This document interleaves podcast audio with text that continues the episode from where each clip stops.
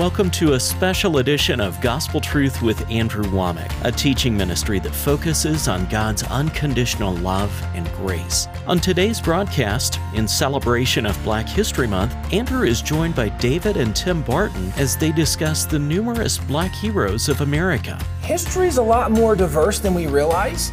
It's just that we don't know the stories Yeah. and the diversity of our history. See, we, we give dates, names, and places today. We don't give stories Yeah. and people. We don't tell the stories. And now, here's Andrew.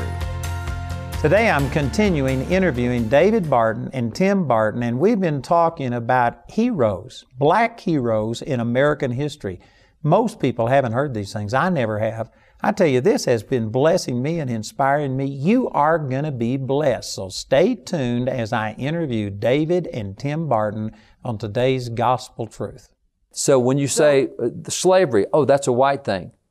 Time out. If, if racism is a sin, it applies to everybody. So, as you just mentioned, what happened, the first case of recorded slavery in North America was a black man who went to court for the right to own other black men, Anthony Johnson in, in Virginia.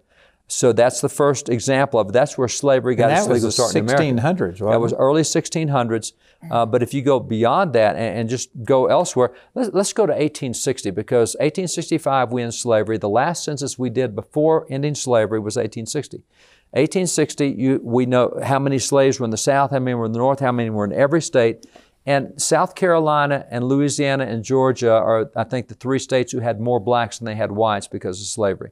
So let's take South Carolina. You take South Carolina, according to statistics, and these were compiled And, and let me start so I, I- I know what he's going to say. Not everybody in those states, not all blacks in those states were slaves. That's right. Because you did have free blacks even in the South. And of those free blacks in the South, slavery was a pretty strong institution in the South. So if you're a free person in the South and you had some money, you might be looking at slavery, which is now interesting when you look at some of the black population in these states. Because in South Carolina, at the time the Civil War began, 43% of free blacks owned black slaves. Wow. I've never heard anything like this. 26% in Georgia, 20% in Louisiana. The, the numbers are there for every state.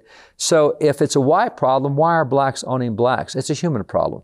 And then if you say, you know what? Interesting thing, 1865, we abolished slavery in the United States, but that did not apply to Indian nations because they're not part of the United States. They're their own separate mm-hmm. independent nation. Slavery lasted longer in the Indian nations than it did in the United States. And at the time of the 1860 census, for the five largest Indian tribes in America, they had the highest percentage of black slaves of any group in America. One out of every eight members of those five large Indian tribes was a black slave. And they had black slaves after America banned slavery in, in 1865 because they're not part of the United States. Well, and this is something that you made a point earlier that even for the founding fathers, they were born into a culture that embraced this. This was embraced worldwide. I, I had a conversation with a professor one time who said, You can't say that America's a good nation because we had slavery, be- because we didn't give women's rights to the 1900s. And I just thought, okay, let- let's, let's talk for a second. I said, if you're saying we're bad and the standard of measurement you use is slavery, can you name any nation in the history of the world that never had slaves? And he couldn't. And I said, okay, so, so by your standard, every nation in the history of the world is a bad nation, Well, that's true. right? Every nation has We've slaves. all had our well, and problems. that's because we've all sinned and fallen short of the glory Sure. of God. Nobody's perfect. But I said, okay, now can you name any nation where white people actually fought a war against white people and then freed all of the black people? Because I only know of one place it's happened, and, and he was a little disgruntled professor, so he wasn't very happy. I said, okay, well let's take let's take women. I said, where do women enjoy more rights than in America today? He said, well, I'm not talking about today. I said, well, I know you're not, but but just just for the conversation, where do women have more rights than in America today? He said, well, nowhere. I said, okay. What nation gave women rights before women got those rights in America? And he couldn't give me a nation. I said, here's the problem. We judge America on a standard that we judge no other nation by. If you looked just at history, if you kept things in the context of history, what was happening in the world at the time, you would look and go, well, sure, America wasn't perfect, but they were fixing a lot of problems before anybody else in the world was. We would be more impressed with America if we knew the context of the history of the rest of the world. Let me give you an example of that because we were just in a museum talking about how intolerant the Puritans were. And the Puritans We were- weren't talking about that. well, that's that right. was told to us. that's right. It was in We- the in the writings of the museum. That's we right. hold a different position. because it it is talking how, how intolerant they were. And the Puritans came here in 1630. And, and the thing I like pointing out is okay, you're saying they're intolerant.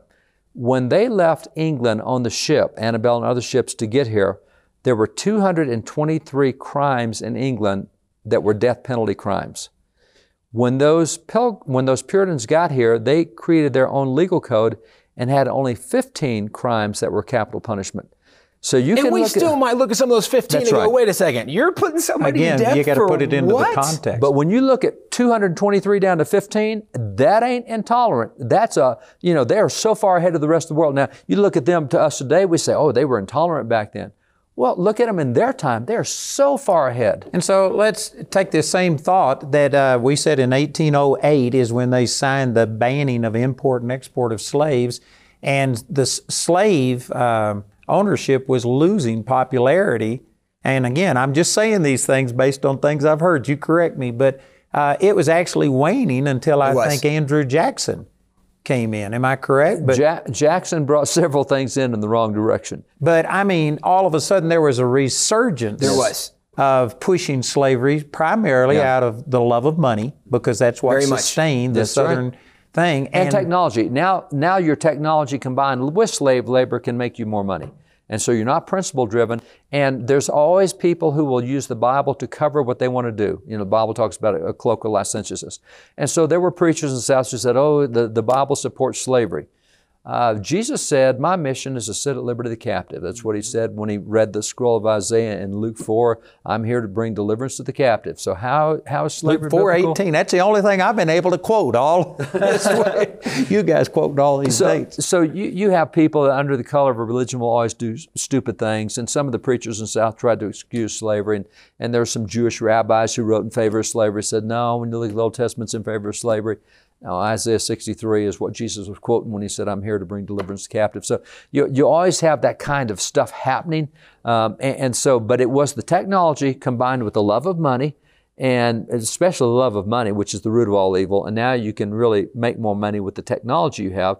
And that's where it really turned in the other direction. And so this slavery that we see depicted in the uh, Civil War and stuff, it actually was on the wane until what, the 1830s or something, and then the Missouri Roughly, yeah. Compromise and on and Yep. on. And this is what gave birth to the Republican Party. It was birthed to end slavery. Well, you already had an anti-slavery movement out there, and uh, it, Congress had done three specific things to help bring slavery to an end. 1789, the Northwest Ordinance.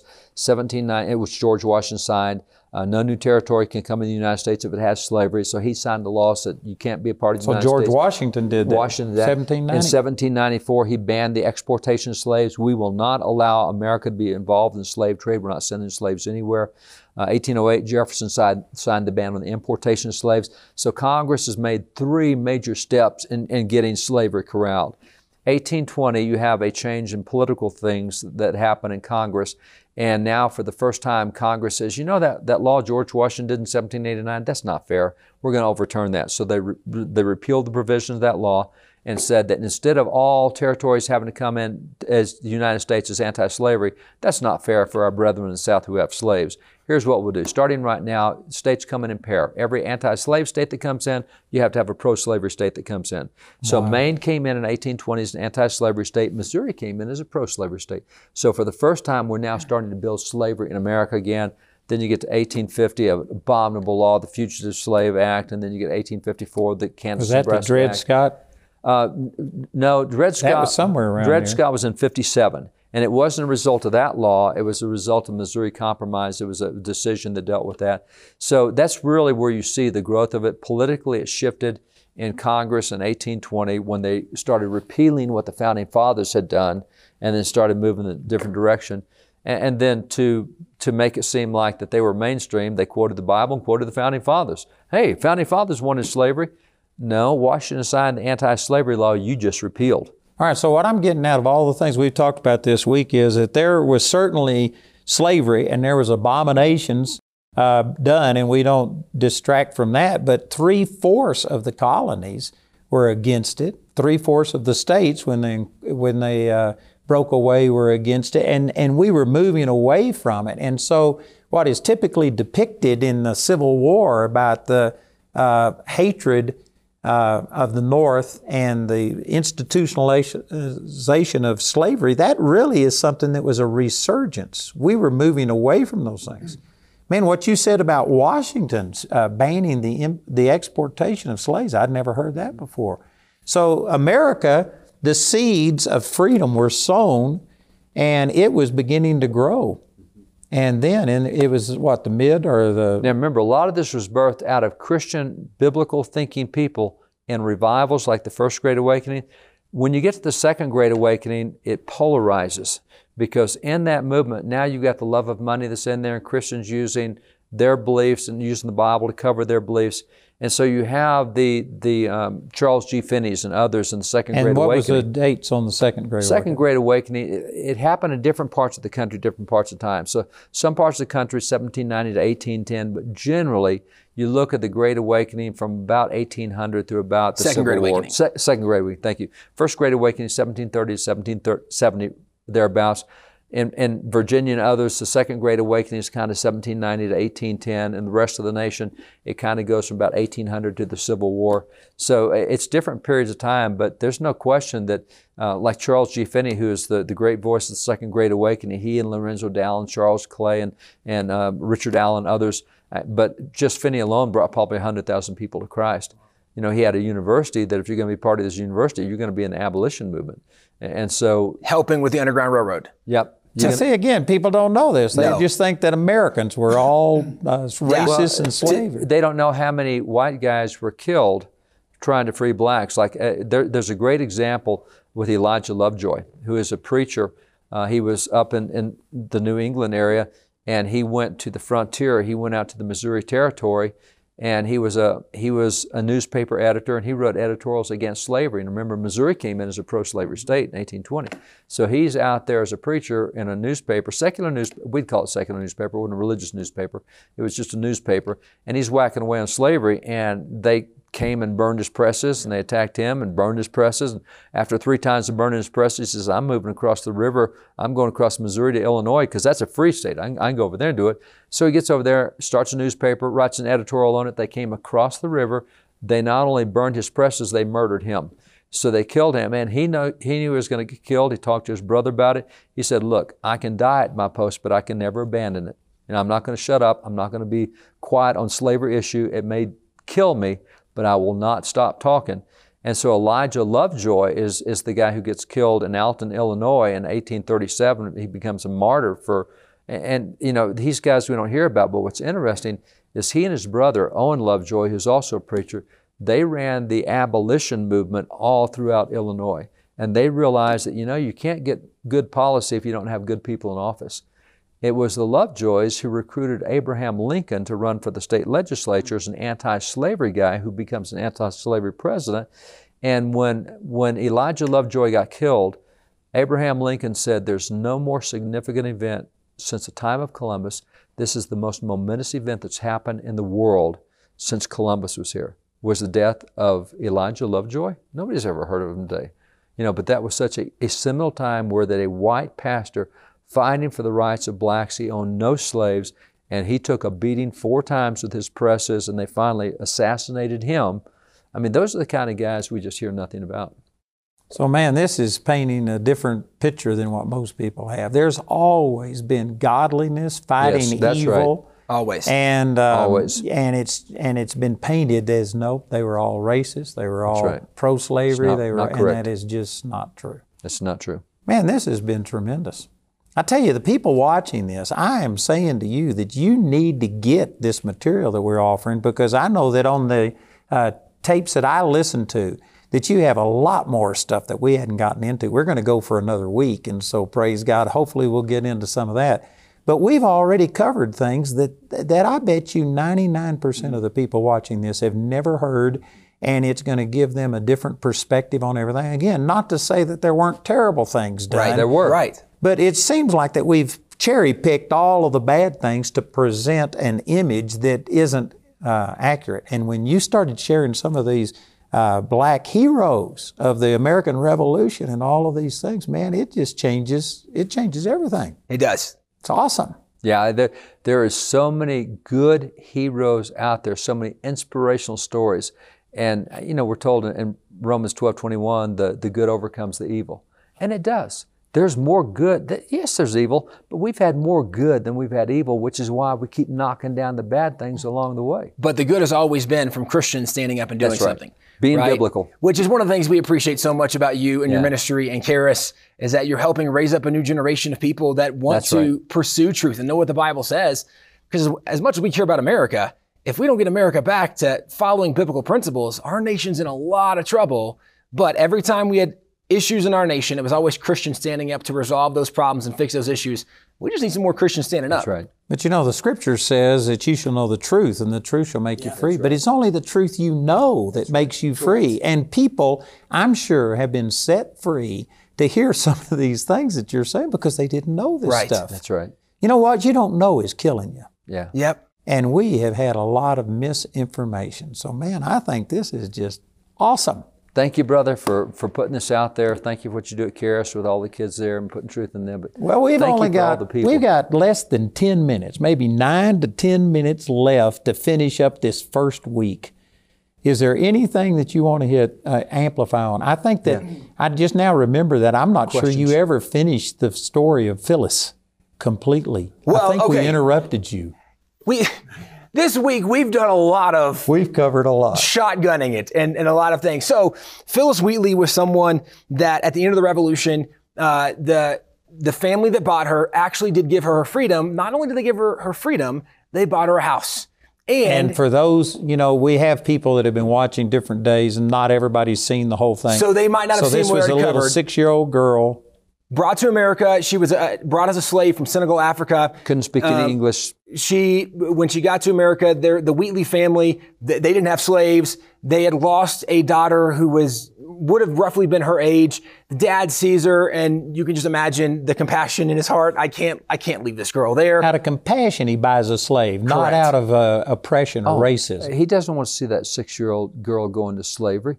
I mean, he is. And he's got a good family, There- and yeah, there even are some inter- interesting examples in American history where you had uh, many Quakers at times who would buy slaves to free them from the life that otherwise they might be. And, and let, let, let me say, we talk about slavery.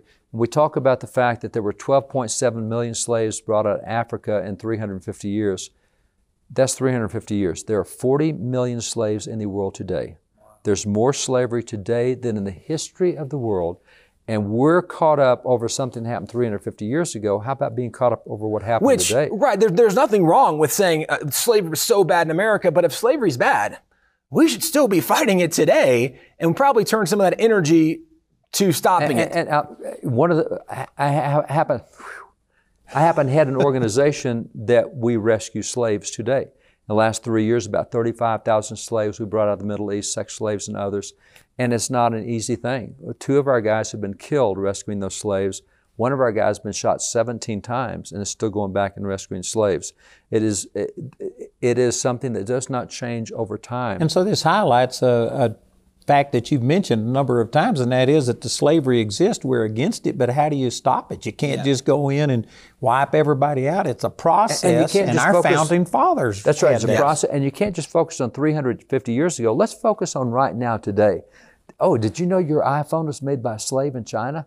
As a matter of fact, one of the most interesting stories I've had a friend of mine um, got got some slaves out of China, and they were Christians, and so they were there for they were there with the pastor, and at Christmas time they were there, and the first Christmas they've had in freedom, and they brought the Christmas tree lights out, and they started hanging them around the house, and this Chinese woman just broke down and started sobbing, and just started sobbing. What, this is a joyous time. I made those lights when I was in China. When I was a slave, that's what I made when I was in China. See, we we even are buying. We don't think about slavery today. So we want to condemn people 350 years ago for having slaves. We're buying stuff today. Tennis shoes we get is made with slave labor, and they 40 million slaves in the world today, and we we're actually patronizing that movement. So people are saying, "Well, man, I'm against this. What do we do? Well, are you willing to give up your tennis shoes? Are you willing to give up your Christmas? go somewhere lights? else, you might have to pay a little more. You know, get stuff made But see, this America, is the whatever. intricacies of it. It's not as Yeah. simple as just That's saying I'm against slavery, exactly and right. so therefore let's just do all of this. It's so interwoven. In the South, it was a part of their uh, finances. I mean, the, the finances The of the South the would economics. have collapsed if they had just broken off Yeah. Slavery. They weren't, Yeah. a dis- they weren't a diversified economy. Texas found that out in the 80s. We were all oil. Well, now we got high tech and we got service industry and we got But in the everything else. North, they were diversified. They were had diversified. industri- industries, and so that's one of the reasons it was. and in the South, accepted. they weren't diversified. And when slavery fell, it was an economic All right, six minutes. We've got to finish here on film. I'm sorry, this is the second time That's we've okay. interrupted you. So, well, the, the the point is that the family, the Wheatley family that bought Phillis, supported her dream and endeavor. And Phillis's story actually does have kind of a tragic end, but the tragic end comes when the Wheatley family died. She was no longer able to make a living off her poetry, couldn't afford the house. She ends up, there was a, a guy who said, Hey, come with me. I'll help take care of you. We'll get you back on your feet. And he just used her name and took out loans and then ran off and left her in debt. And uh, very sad, she actually died a debtor the way her life ended. What's interesting about her life, though, is not only was she the first published poetess in America, but also it does give a little more complexity to the issue that not everybody, maybe in this scenario as an example, that had slaves was necessarily racist, although that seems super weird to say today. But there were some some good-hearted, godly people. Did you know indentured slavery is actually promoted in the Bible? Sure. it allows it. It doesn't necessarily promote it, but it allows it, and that's it- how most people came to actually- it. Indentured slavery is actually using yourself for collateral. Yes. Because Anthony Johnson, we talked about, was the, the black man who owned the first slave. He came as an indentured servant and says, Hey, I want to get away from this country. I want to go to freedom in America. Uh, it's going to cost me $10,000, whatever it was to get there. I've got 500 in my bank account. Would you loan me $10,000? Well, yeah, I'll loan you that. When you get there, I want you to pay me back. You work for me for seven years and I'll get my 10,000 back and, or whatever money amount it was. So an indentured servant was simply using yourself as collateral. It was not slavery at all. It says, you're willing to make a loan to send me there. That's what I want. I'm signing the paper. I agree this. I'm going to work for you seven, ten years, five years, two years, whatever it is to get it. So indentured stuff is, is really taking out a loan using yourself as collateral. And that's not slavery, not slavery at all. in, in the midst of this discussion, there's so much complexity to the issue as we've been talking all week about these things. And it is hard sometimes to wrap our mind around it. But, Dad, I'll back up to something you said earlier this week that uh, when you look at some of these black heroes, these aren't just black heroes, these are American heroes. Right. And they're some of our heroes. That's right. And I think even one of one of the traps we fall into in modern culture is everybody has to fit into their group. And so this group celebrates this, and this group celebrates this, and this group has this, instead of going, wait a second, no. Uh, Let me, let me just interject this and I'll get your opinion on it. But you know, there's some people that if you don't call them an African American, they take great offense at you just saying black. Now, we've been using black all week long because it's Black History Month and I figured that must make it okay. But I've actually got some friends and students that have come up to me and says, you can call me anything you want, but don't call me an African American. I am an American and they resent the fact that they are somehow or another not a full blood American or something just because of the color of their skin. Well, and there, there was a great speech, I believe Teddy Roosevelt's the one that gave it about hyphenated Americans and said, no, if you're an American, you're an American. And, and this is something even unique about America because America is, it's the only nation that no matter what your background, you can become an American. You can't go to France as an American, all of a sudden, now you're French. No, that's not the way that works. America was much more about a spiritual reality than it was anything to do Physical with any birth. kind of That's physical reality. And we are losing that. Very so much it's so. really causing the American. Well, the, the more secular become, the more group oriented become. Because the less secular you are, you look at Revelation 7, the last day, gathered around his throne are people from all races, all tribes, all nations, all languages, casting down their crowns before the throne. That's the way it's supposed to be. He doesn't care where you come from or what color you are, and that should be where Christians are. And so to be group conscious or to be color, if I if I do this, I can't see myself. I don't know what color I am right now because I can't see what I am. And so for me to think about myself differently because of what I can see, that's so superficial. You know, hopefully it's what's in here that God's looking at, not what's out there. You know. E.W. Jackson, this friend of ours, he, he's got one of the greatest statements that he says if you could just, with a swipe of your hand, make everybody the same color, and if everybody had the exact same color of skin, then they'd look at your eyes, and some people would have brown eyes Yeah, and blue right. eyes. We'd make and, groups out of and it. you would start making groups, and you would start passing laws against all brown-eyed people and stuff. It's just evil It is. inside of man, Yeah. and we use these other things as excuses for just indulging our flesh. Well, let me throw out uh, because we've we've hit stuff this week that is going to be a lot of new information for a lot of people. Maybe shocking for some, maybe you know ruffled feathers for others. Who, who knows where it is? But I want to go back to something that happened. We talked about um, Woodrow Wilson and what he did as a progressive. One minute. Woodrow Wilson, as a progressive, brought in a lot of bad things. One thing they brought in was they changed the way we did education to where we we used to teach students how to think. Now we teach them how to learn. So as learners, we receive. You know, I heard the three fifths clause. I heard the founding fathers were all. I heard that Thomas Jefferson slept with Sally Hemings. And what you need to do is what Jesus did. Jesus in the Gospels asked 300 questions. You shouldn't receive everything you hear. You ought to ask questions. What's the source for that? Where'd you get that? Is there another side to the story? Is there more that you didn't tell me? Critical thinking. you need to do critical thinking and stop being a learner and start being a thinker. And as thinker, demand truth, demand evidence. Go back and say, I want truth. I don't care what your opinion is. I want to see facts. So let me uh, encourage you. This is a uh, DVD or CD set that we're putting out. And this not only includes everything we've said this week, we're going to do another week of this, and it will have all of this on there. Plus, I've interviewed David in 2009 and 2013 for two weeks. So this is a total of six weeks of teaching about American history, things that I guarantee you most of us have never heard. This could change your life. I really believe that. And so this is good. We've got it in CD or in DVDs. And then also WallBuilders. We'll have all of that information on the screen. You can go directly to them if you want to get their American history in black and white. That's what we've been talking about this week. And I tell you what, it's awesome. And when you see their DVDs, it will ha- they will hold up all of these things, verify everything, and I think it'd be a tremendous blessing. So thank you, Tim and David. You guys are awesome. It's been a pleasure. Thanks, brother. Appreciate Good to be with you you. being with us. So thank you. God bless you, and make sure you tune in next week as we continue with David Barton, another week worth of uh, our teaching on Black History Month.